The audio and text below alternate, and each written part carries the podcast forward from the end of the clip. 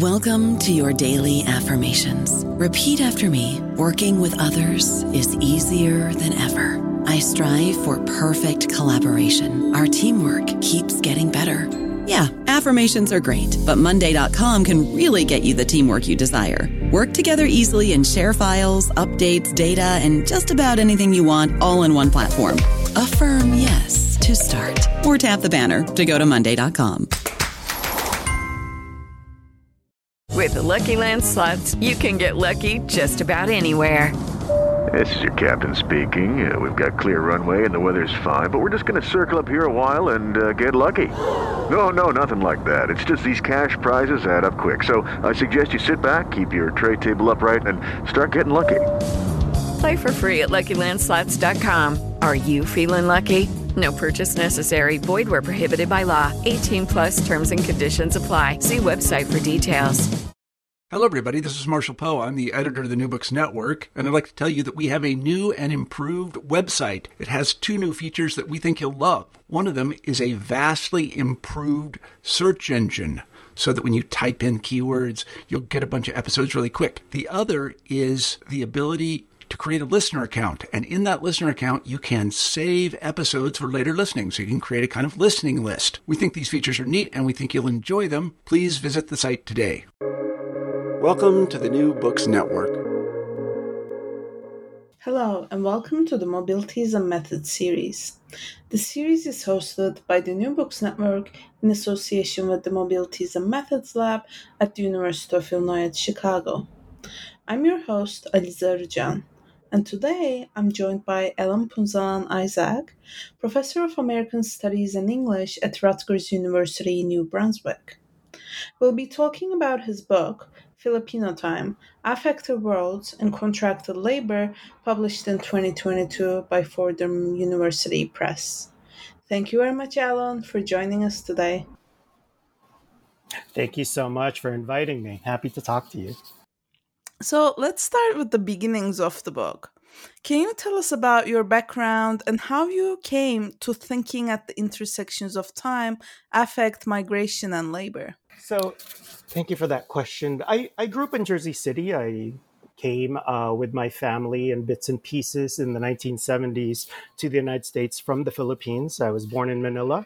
Um, and it was also the case that growing up in Jersey City, I was also growing up in an immigrant community. That is to say, there were lots of different immigrants uh, from different uh, time periods Italians, Jews, Puerto Ricans, uh, people who share the same colonial history as the Philippines, like Puerto Ricans, other folks uh, in, from Mexico and Latin America, as well, of course, you know, uh, Black and other Latino communities.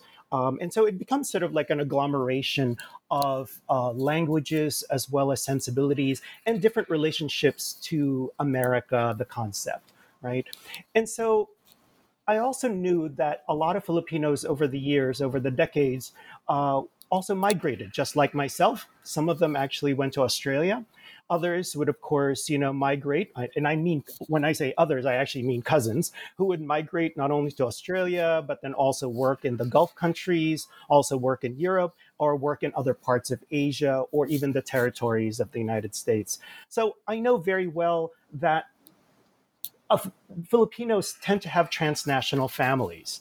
And I always thought, like, even as a, a, a, kid, I would always think about the ways we would call either the United uh, either uh, other people in the uh, in the cousin network or even back in the Philippines. And the first question is, "What time is it there?" As if we didn't know. Uh, so in a sense that there's always a disjoint, right? But yet there's always a desire for affirmation of something that you already know because that's part of the conversation and the fact that you acknowledge that your worlds away from each other but then also like you know in the current day especially during covid um, so there's a lot of like you know uh, cousin threads because of course everyone is dispersed. And the way we communicate with each other of course is through these threads. There, my, my uh, father had nine brothers and sisters so there are a lot of cousins you know that range a whole generation. We're 20 30 years apart some of us. And so there's a way by which of course that created a synchronicity uh, from different time zones and different parts of the world. Um, and so um, I think that my childhood, even just my personal experience, And then also, even as uh, someone who lives in the United States, we all know the concept of the call center agent, right? The Philippine call center agent, which I also know are cousins, uh, which is to say, like, I do have cousins who actually work in the industry, in the BPO industry. Um, and what fascinated me at first about these questions is like, aha, so they actually work in reverse time zones, right? So it's actually early in the morning over there while they're actually responding to my calls about like a broken TV set or I have to open up my Sprint account or, you know, talk about my student loans or something like that. Uh, so all of these are actually then in sync with the global north, knowing quite well that they live in these sort of like uh, enclaves that are actually lit up at night. Whenever I visit Manila, they're very specific places. So these are sort of call centers. So these are all different ways by which you know time migration internal migration uh, and labor.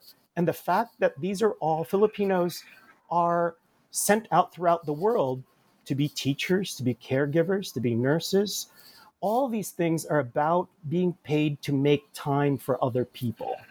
So i just wanted to get that stretch of possibility of the way uh, we can think about time and also labor uh, and migrancy and being part of a whole network right? It's not just the individual laborer worker or subject but it really is about how that subject is transformed in diasporic consciousness with the rest of their transnational family.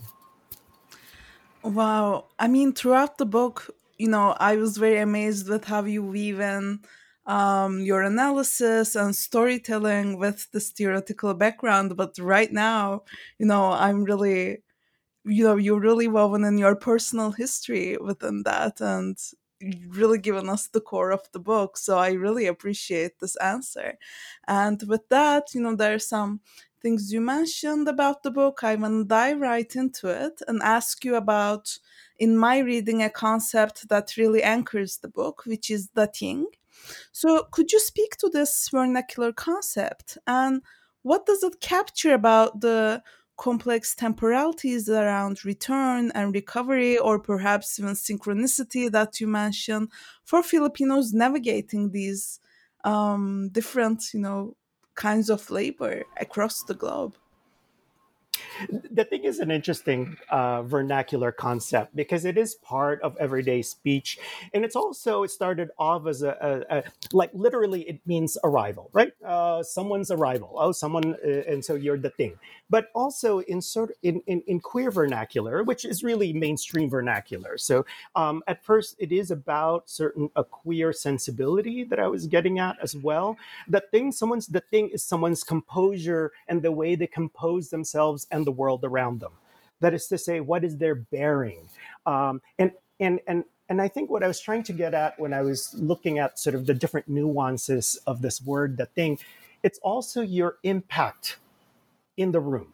Like if someone comes in and everybody sort of looks at that person, that person has dating, and it's usually gendered male because it's usually since it's about the intensity or the strength of their presence right? Um, and some people would think about it as charisma, perhaps, or attractiveness, um, or uh, uh, prepossession, uh, prepossessing quality. Uh, but what's interesting about those English translation is that it's really about about the person seeking attention, right? Attraction, right? Uh, or a magnetic personality. But on the contrary, dating, at least in the Filipino concept, is actually about something, an energy that goes from the person outwards, right? And then has an impact. It's about appeal and impact. So there's a way by which the person around, the uh, people around the room are collectivized by admiring somebody who just came in. And then they would say, oh my gosh, so and so has such dating right? So it's actually centrifugal force or centrifugal energy. That is to say, it goes to the room itself. It actually then reshapes the room. It's not as if the person is necessarily, not necessarily seeking attention, although that's true, probably. You know, you make yourself attractive. It's all part of a certain sociality. But your desire for sociality, in fact, you know, which is very important, at least in Filipino culture, is to make sure that there's certain other centeredness right? It's not about the self centeredness, but the other centeredness to create sort of harmony around the room, right?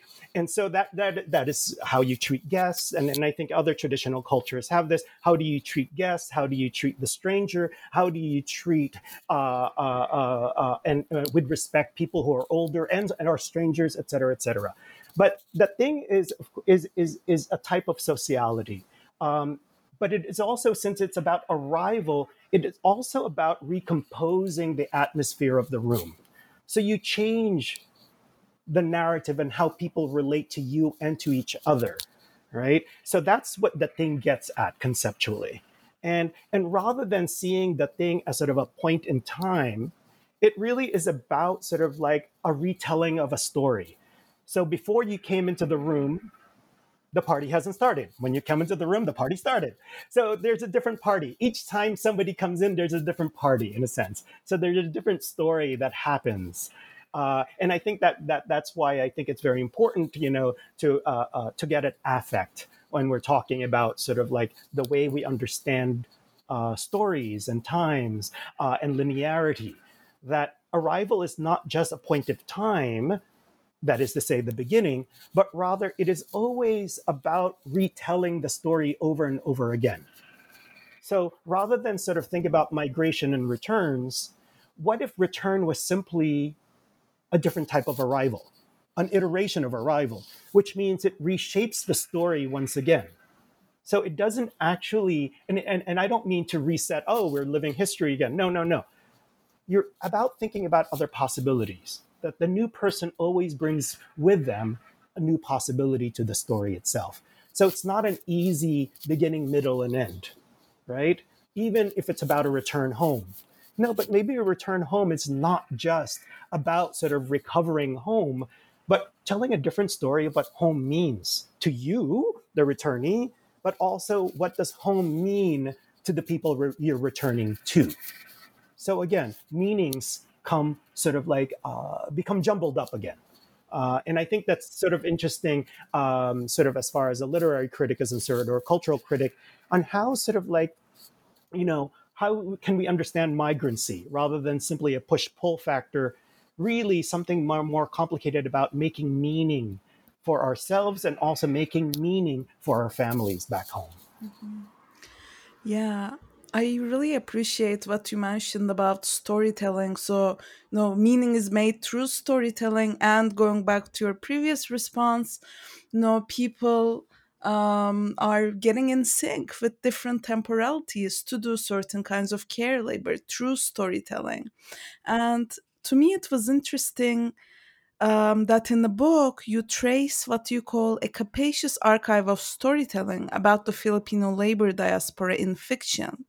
So I was wondering if you could speak to us more about what was at stake for you to foreground storytelling as archive and storytelling in fiction as you took on um, these capacious tasks in the book stems from the fact that my training is in comparative literature, so I'm a comparatist uh, by by trade and also by training, uh, and so I'm very invested in literature as creating sort of like uh, not only an archives but an, also an archive of absences, an archive of of, of, of silences, an archive of gaps. Uh, these are important. That's that's part of language. That is to say, what we say and what we don't say is part of how we relate to people.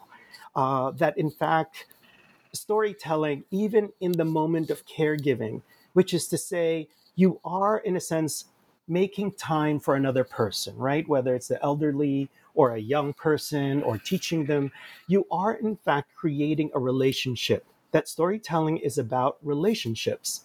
Uh, and it's also trying to co narrate the time, the moment. That is to say, that it is not a determinate ending. And I think one of the sort of wonderful things in in and, and I wanted to distinguish between two things. What we do as scholars, as literary scholars in the close reading, is to make sure, in a sense, that our sentence itself is about plenitude. That is to say, the one sentence, in fact, makes possible many things, that it holds many tensions and ambiguities and contradictions together in something called sense right? Uh, so on the level of the sentence, I'm invested in that way to think about how um, plenitude and possibility happens even as we tell a story.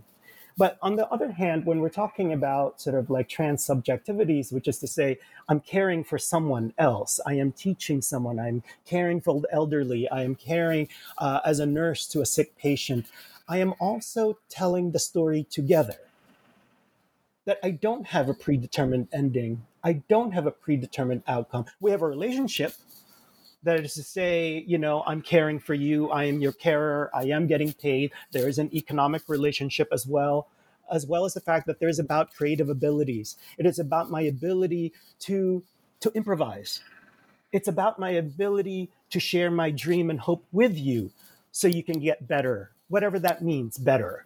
Better in but because better becomes redefined, right? Whether it's about elder care or whether it's about, you know, child care or whether it's about patient care, right? Better. Okay, let's we have to think about and what what can we do better just even when I actually visit your room at two in the morning and actually see if you're okay. Right? Maybe that's better. You know, that you're okay just that moment that's momentary that it's actually almost ephemeral. And i think we have those. We have those sort of like um, times in care work in which it's not about the job. It's about the concatenation of these moments that create the conditions of care right? The state of course uh, and certainly the culture dictate what care means right but what are these moments? And of course, as, as a cultural critic, as a literary critic, I am very invested in the moment, the moment in which it is full, that in fact, that it is it is apparent that I am with you, you are with me, and it's our witness that is actually important, not the end product or the end service for that matter. Mm-hmm. Yeah, I really appreciate how you draw our attention to storytelling as something through which relationships emerge or get reiterated, but also different kinds of temporalities. And um, something that really piqued my attention was this careful attention you brought to the in between times that emerge, especially in the short stories you engaged with, like speculation, mean times, and blind futurity. So, what can these in between times tell us about the timeliness through which migrant laborers build worlds. Right. And and of course I use the short story because it it, it, it, it, always is seen as a, you know a narrative economy, number one, and these are all economic narratives just to play on words. The idea that it is about laborers, you know, working for money, as well as the fact that the, you know these are short stories that are about trying to condense, you know, feeling and and and some kind of happenstance or happening um, in a very short space relative to the novel that is. It's all relative at the end of the day right? Uh, so there's always debate about what is what creates a short story. So i, I acknowledge that. Um, so the idea of in between times I, I, guess i would take from two things. Um, what does in between what do i mean by in between? So number one I'm thinking about, you know, Sedgwick's, Eve Sedgwick's touching feeling in the sense of the in between. That is to say, what is the transness? What is the in between between you and me? Right? That is to say, what is the relationality between you and me, the caregiver and the carer? The person who responds to, who calls me as a call center agent, what is the relationship? It is that exchange that we have. So I'm talking about affective exchange when I say in between in that sense. But I also mean in between times when what we think of when we think about narrative, it's like supposedly when something nothing or when nothing happens. I'm always interested when nothing happens, or at least what apparently is not happening. But because we understand that, uh, or at least I conjecture that in between times is about a place where time accumulates you know, what I say in the book is chronic accumulations. That is to say, lots of different times accumulate in those moments of silence or where nothing or something is in stasis. But in fact, a whole sort of interior interior world, you know, sort of of, of emotions, of affect, and differentiating those two things and how they actually make possible the next step, right? What makes that person decide on something? Right? That's why it's like speculation. It's like, oh, well, then I'm hoping, I'm choosing this particular thing because I'm hoping for this outcome. But of course, none of the outcomes are ever guaranteed. You just make a calculated outcome. And it's that moment of calculation to me is about sort of trying to figure out where you're at. There's so many factors and so many random things that we have that come into our decisions. And then we just hope against hope. and that to me is sort of interesting and that you know, hope of course is is sort of like part of the, the the migrant condition right? There's always the next thing maybe you know? Uh, there has to be that. Otherwise what am i doing this for you know? Um, and so the in-between time to me is is about the chronic accumulations the the way that time and possibility accumulate in in a place where nothing seems to happen but lots of things are happening is what I would argue. But also the in between is about how we make time with another person. It is about transsubjectivity. It is about the sort of like the the the, the silences as well as the verbal sort of like relationality that we relationships that we create because they're produced all the time. Caring is not just one thing, right? You always, as you said, it's always about producing and reproducing, iterating and reiterating the very relationship that we are, why we're in the same room together at all, you know, whether by voice or by physical body. Right. So we have to actually reinvent continually, moment by moment, this relationship. And it's a dialogue, you know, so it's always about the, the transness of transsubjectivity.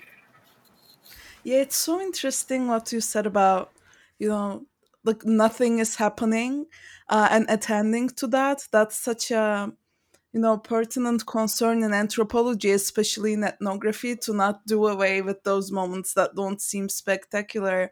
And you know you attend to that quite a bit in short stories and ethnography is part of this book as well. I'm just curious about you know how you thought about that in your ethnographic practice as well Right. So I, I, I, would never call myself an ethnographer. That is, you know, obviously a training. I try to do my best, uh, and I am respectful of the methodology uh, that anthropologists um, certainly. Um, are very invested in, and I try to respect it. But there is always there is a fine tradition, I think, uh, for those uh, literary critics and cultural critics, especially those uh, dealing with the global South, to really also engage with people. That is to say, it's about context, right? So I think it also is very important for someone who works in um, uh, marginalized communities or works in, in, in spaces in the global south. Uh, and of course, there's hierarchies involved to understand the hierarchies and the hierarchies of signification within that space. And I think it's important to be there and there I, I, and I do not underestimate the, the the value of literally hanging out. Right, an anthropologist has to hang out. They have to be bored with everyone else. They have to, you know, make small talk. They don't they sometimes just have to observe. They also have to understand like where the gaps are as you said you know why are they silent? Ah they're not answering this question. They will skirt around an issue and it's important but yet it seems to be the most important issue.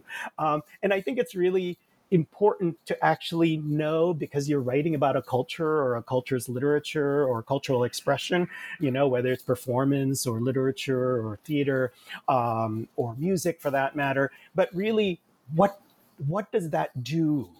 Uh, how does it create community? How does it call into being a community? Um, and so ethnography has all those values for me. And when I was actually uh, interviewing call center agents and managers and industry people, um, those are not only am I actually setting foot in a different reality called the offshore, you know, and also the fact that as, as, as I mentioned to you in our conversation is, is that you know when you return to manila or any major city even smaller cities now these are sort of like gleaming light areas you know in the middle of the night at three four in the morning where you know activity is happening and people are commuting uh, and and drinking and having breakfast you know but really it's dinner et cetera et cetera. So i also needed to hang out there because how to actually understand their day or their daily life their quotidian. Like how do you make uh, I, I, I think cultural critics and literary critics are very invested in figuring out the granular within sort of like the larger narrative. Yes, we can talk about globalization. Yes, we can talk about capitalism. Yes, we can talk about sort of labor extraction. Yes, we can talk about sort of like ways by which, you know, call center agents do this or that.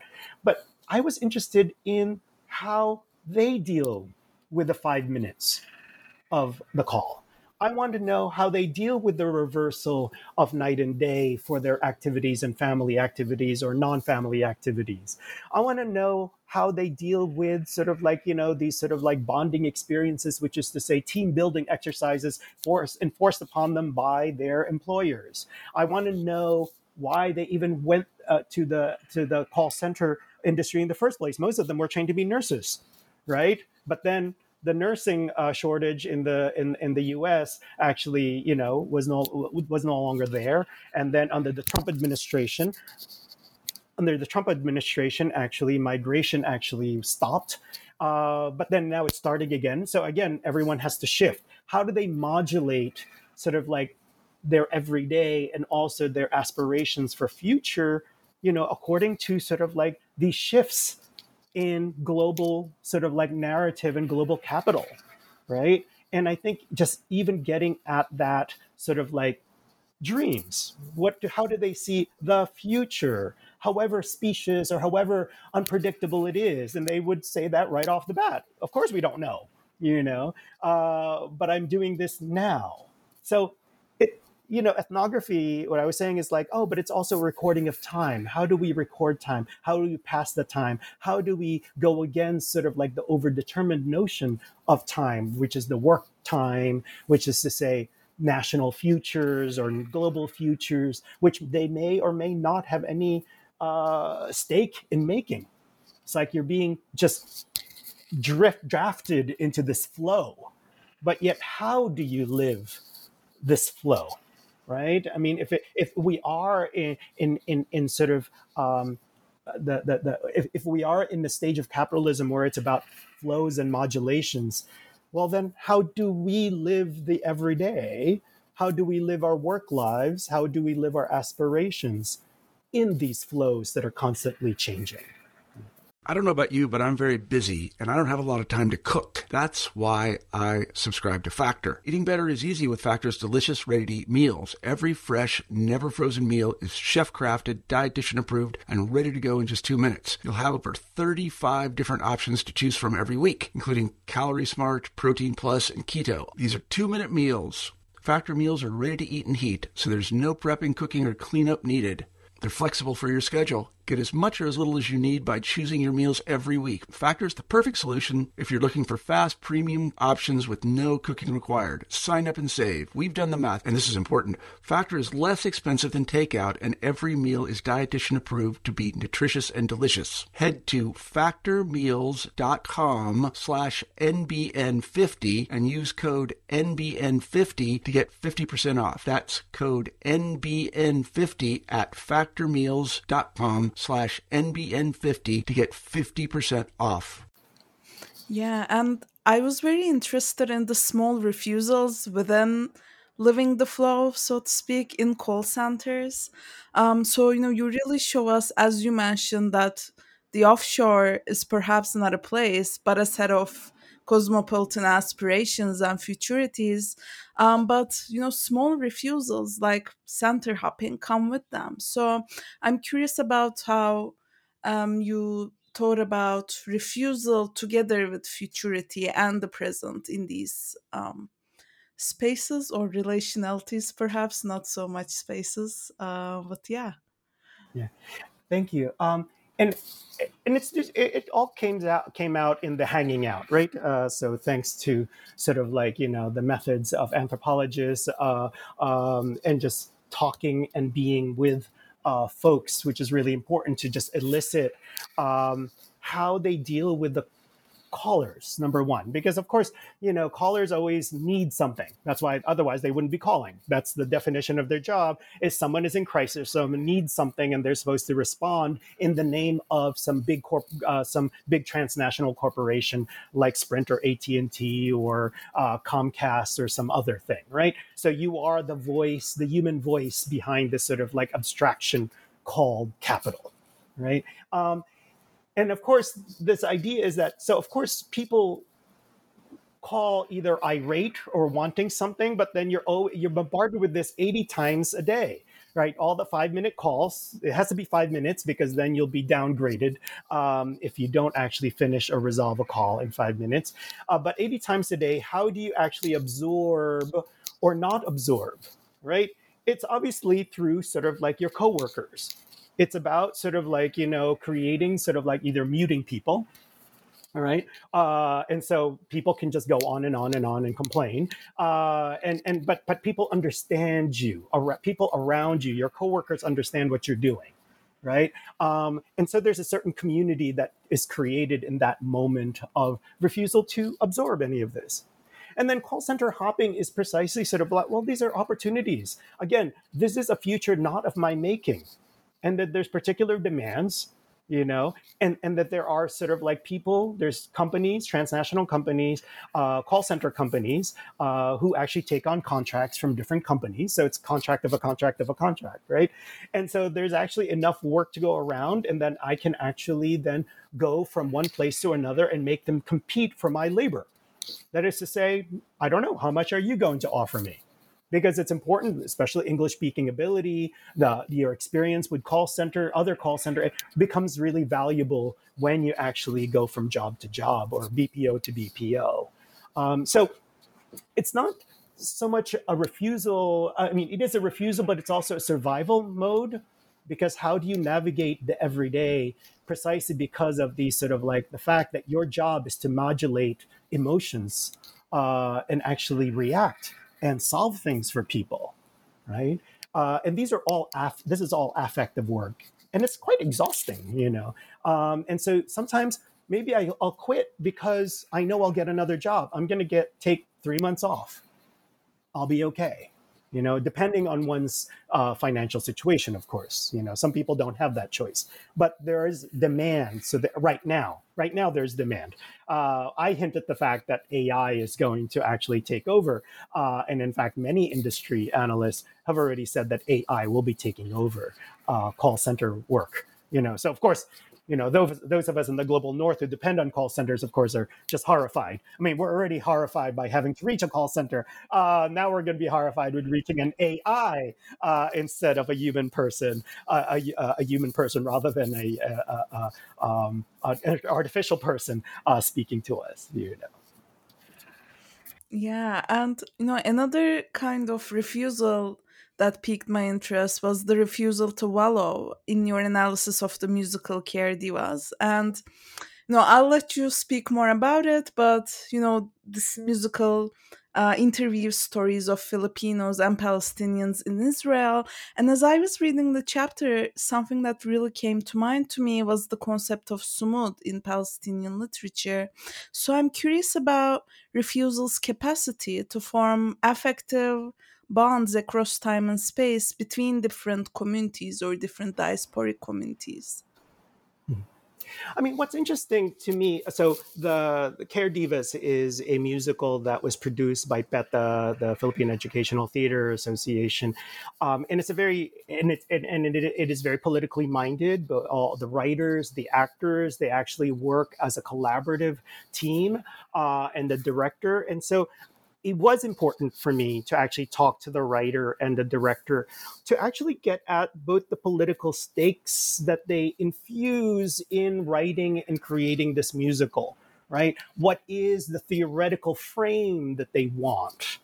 And one of the the in in one of my interviews you know the director told me it's about the refu- what one of them is about the refusal to wallow. I I, I love the way that the, the musical, of course, is brilliant. Right? It started off, you know, uh, back in 2011, and then it's been going on until 2017. It was actually quite popular and presented to Manila audiences. Uh, and it was a response in some ways um, of, of, of, of the, the, uh, the documentary film uh, Paper Dolls by Tomer Heymann. Um, and so but but but it actually goes against the very sensibilities that that documentary created that is really about sort of a sentimental attachment to family and the nation state On the contrary, I think the musical itself refuses this notion of family as somehow resolving anything, right? Uh, that in fact the family can actually be the exploitative like unit both in the Philippines, the Filipino family that actually sends sends their daughters or sons to actually go uh, to elsewhere because they are the hope of the family, but also the nation state, both the sending nation state and the host nation state, which actually wants to and profits from the labor uh, that they do, you know, uh, in in transnational terms. So, in a sense, what is it that that that these folks have in common is precisely uh, the, the fact that neither nation state is truly invested in their humanity, precisely because they're translated into remittances, into money for the nation state or for the family. So, what are the other way? What are the alternatives? What other communities or communalities, uh, as I, I term in the book, right? Not so much community because I think that's a very fraught and well-worn sort of like word, but communality to me is a temporary community you know, by necessity, by survival, but also by love, right? Uh, and by recognition, right? People who are other migrants. So when I actually went to Israel or even in, in, other places where, whether in Tokyo or whether in Hong Kong, in many places that I've gone to talk to Filipino workers and other Filipinos, the, the automatic affinity and sort of the welcome that I felt was just there, right? And so I, I, think even when I landed in Dubai, I knew I was not going to be lost, uh, uh, precisely because there would be sort of like this temporary community uh, uh, uh that that is possible. But but it also is understanding for Peta. Writing Care Divas was actually bringing the Palestinian-Israeli conflict in another context.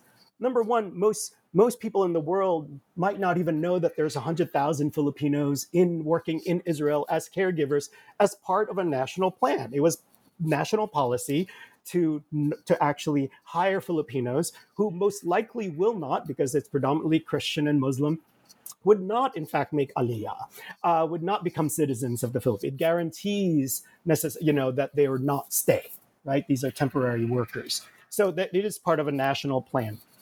And the idea is, is, is that the encounters of Filipinos in different places, whether it's in the US, whether it's in Bahrain, whether it's Israel, that I touch on uh, throughout the book, that there are always marginalized and colonized uh, uh, populations within these spaces. It's not as if the host country is homogenous either. It actually has its own hierarchies, you know. So how do you deal? It's really about minor to minor conversations and dialogue or global south global south dialogue that i think peta really wanted to to to make uh, make apparent to a different audience in the philippines that there is the palestinian israeli conflict in which filipinos are part precisely because they are present. They are proximate. They are there. They are in the markets. They are in the homes. They are in public and in private spaces. So how do they articulate themselves within this conflict within the precarity of a conflict right? And these terms like home, belonging, rules, law, illegal, uh, all those terms mean different things, whether one is Palestinian or whether one is Filipino in Israel. But they are actually then, they, they, they are given different histories. These histories come together in frictive ways, right? And I think that frictive history is very important to recognize. And I think uh, as, as scholars, we bring that out. We bring these multiple histories that come together, uh, some, uh, some by accident, but some by intentionality. Because, in a sense, the exclusion of Palestinians and then certainly the inclusion of Filipino workers is part of a nation building program, right? So, how do you articulate those two histories? Right? One of colonialism and one of labor exploitation, you know, uh, garnered through colonialism also, uh, you know, come to actually speak to each other. And I think that's something productive um, in thinking about it, what, in, in, whatever conclusion one can make of it. Uh, but I think it is important to actually bring these frictive histories and populations um, in juxtaposition, acknowledging their proximity, being alongside each other, as I say in the book. I think to be in apposition, that is to say, to be side by side, creates a negotiation and demands negotiation and acknowledgement. in one sense, right? One can be in the same room but not acknowledge each other, of course. But I think it's it's it's it's a but but but I think as as as as scholars we we we try to see that uh, we try to see why that acknowledgement does not exist because it's also engineered and by design you know there that's why the gaps and silences just to go back to gaps and silences i think Yeah, absolutely. And you know, it's such a you know a big project that requires a collectivity, and I appreciate your place in um, creating these kinds of acknowledgments and appositions. Um, with that said, you know, in terms of your methodology, again, something that really stood out to me was the role of talking or speech or multiple ways in which um, that was engaged throughout the book. So, on the one hand, with your interviews with co-workers, we see you know people whose job it is to talk uh, and to do certain kinds of affective work um, but on the other hand they talk to you which takes on a different kinds of affective position um, but also you know as you mentioned it was very important to you to speak to people who produce cultural products like right? So you interviewed directors playwrights among other folks involved in that kind of work which is you know another kind of speech another kind of talking that still brings out um, the affective work that they wanted to do through these products. So i'm curious about you know these different um, ways of speaking and how you positioned yourself across um, this kinds of um, speech work perhaps or right, talk right, work. right.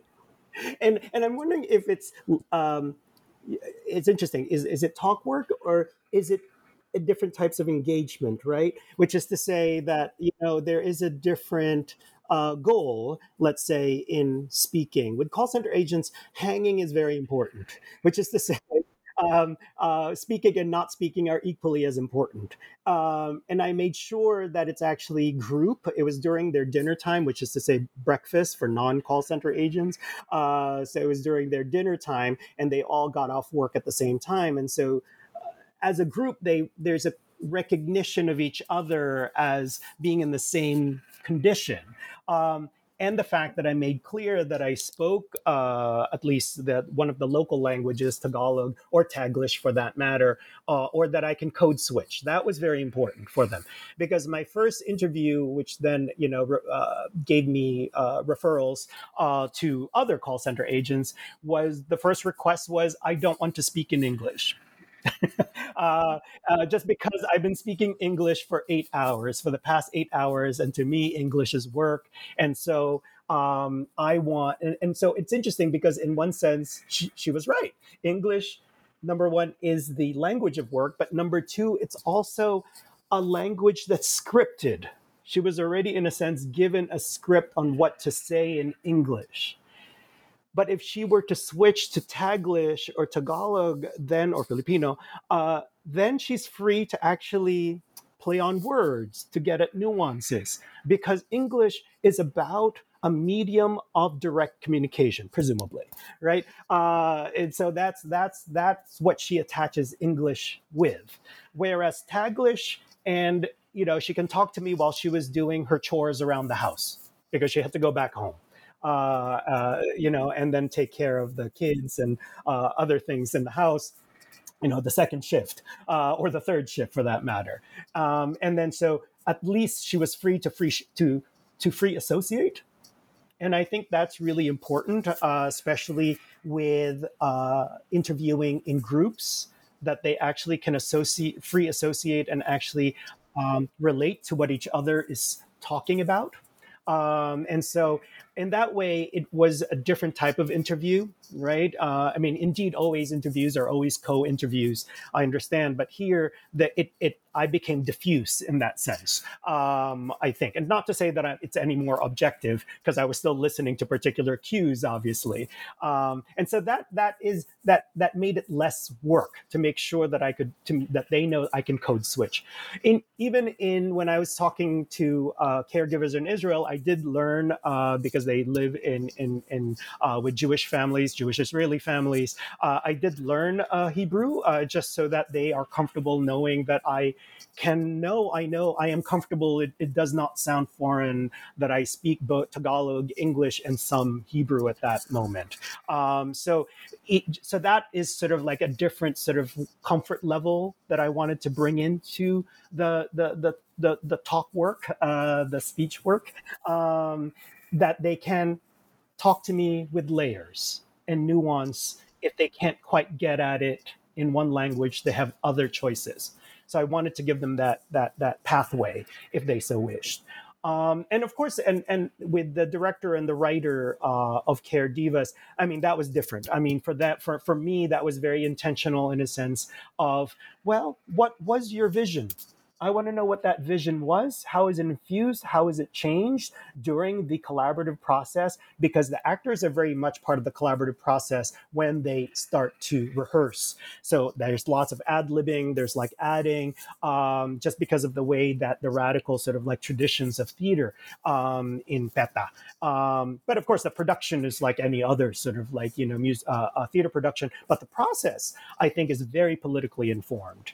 Uh, and for the, uh, for me, that was important to get at uh, with, um, with with with with with uh, with the writer and director, and also just to listen for the cues.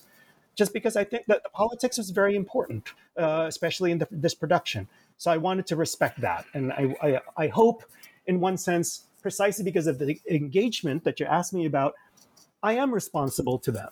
I'm responsible to the people I speak with and engage with. I am responsible to be at least reflect some of the nuances and some of the gaps, some of the ambiguities, some of the doubts they might have in speaking with me, and to also record that. You know, what are my observations about that? So I am, you know, I, I, I am sorry I did could not. It would be impossible for me to include everything and anything for raw material and the raw interview material. But I hope I had gotten enough of some kind of essence of the conditions of work and how they create worlds with each other. That is, it, I mean, my focus obviously is is how people create worlds, right? Even within, even within these sort of like, uh, uh, even within this sort of like uh, predetermined contract of labor, there are ways by which they experience the world together and they make time together and that's what I want to get at, right? The uncaptured moments. It's about the quality of time, right? Time has been quantified when it comes to labor. You're paid eight hours a day at a certain rate. But what is demanded of you is about your creative labor. So, what is it about the quality of time? How time feels with the person cared for, with your coworkers? How does time feel? That is an infinite possibility because it's about creative possibilities and I guess to go back to your question, it's like, and that's why I really am interested in cultural expressions and storytelling. How do they tell those stories? Because that's not paid for, right? The creative capacity is what they want, but how you use that creative capacity is something else. Yeah. Yeah. Thanks so much for taking us through the very thoughtful process by which you um put in work to finish this book as well. So you know that's also something to acknowledge right? Um the affective work that you put in to produce this wonderful book. Um and you know we've been speaking quite a bit about futurity so i think it's only fitting if we end this interview with something about the future. So my last question is what is next for you? What are you currently reading writing thinking or teaching about Thank you, thank you so much, and then and it's been it's been a fun interview. So thank you uh, for making it fun. So what am I doing? Um, so I, I, was fascinated by my. Uh, I concluded with uh, online funerals or remote funerals in this book, And then, really, the subject of death in the last chapter and also in the conclusion really led me to think about death and dying in diaspora. What does it feel like? What does it mean to always, not always, but by necessity, like you know with covid the pandemic you know there was a lot of of online and uh, remote funerals but that has been the condition for a lot of migrant laborers throughout the world that they never get to go home for funerals or any family obligations. That has to be online. So for example online funerals has been a main staple in the philippines for about a decade now right? You can actually log in to the funeral. And so that and so i was fascinated by what worlds are created what other relationships or types of presence can one achieve through the vir- through virtual means right? So death and dying and uh, death and dying in diaspora is is my next project. And i'm hoping to look at sort of like how um, contemporary artists are reanimating philippine folklore beliefs or cosmologies about death and dying in their work now. Like how because death and dying to me is the end of life so you can't extract labor anymore. But what does it mean? So if you can't extract labor anymore.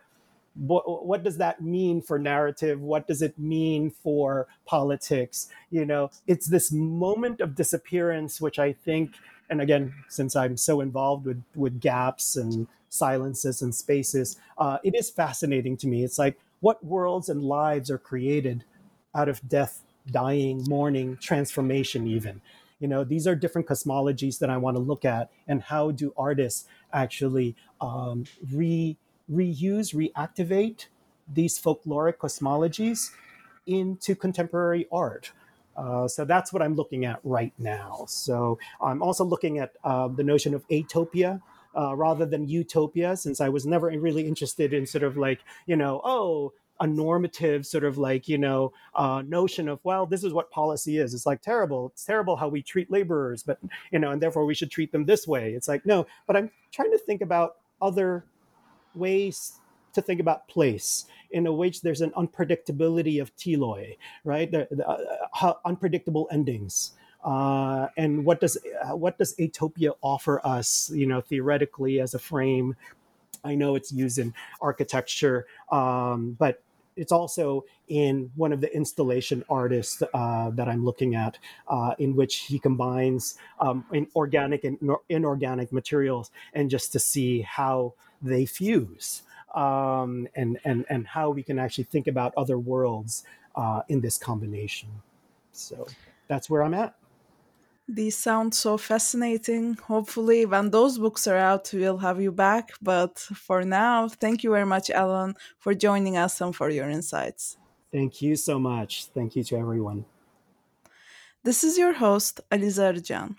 This discussion of Filipino time, affective worlds, and contracted labor, published by Fordham University Press in 2022, is brought to you by the New Books Network in association with the Mobilities and Methods Lab at the University of Illinois at Chicago.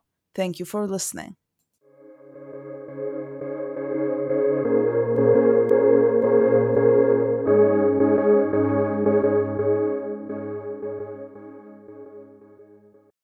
With the Lucky Land slots, you can get lucky just about anywhere. This is your captain speaking. Uh, we've got clear runway and the weather's fine, but we're just going to circle up here a while and uh, get lucky. No, no, nothing like that. It's just these cash prizes add up quick. So I suggest you sit back, keep your tray table upright, and start getting lucky. Play for free at LuckyLandSlots.com. Are you feeling lucky? No purchase necessary. Void where prohibited by law. 18 plus terms and conditions apply. See website for details.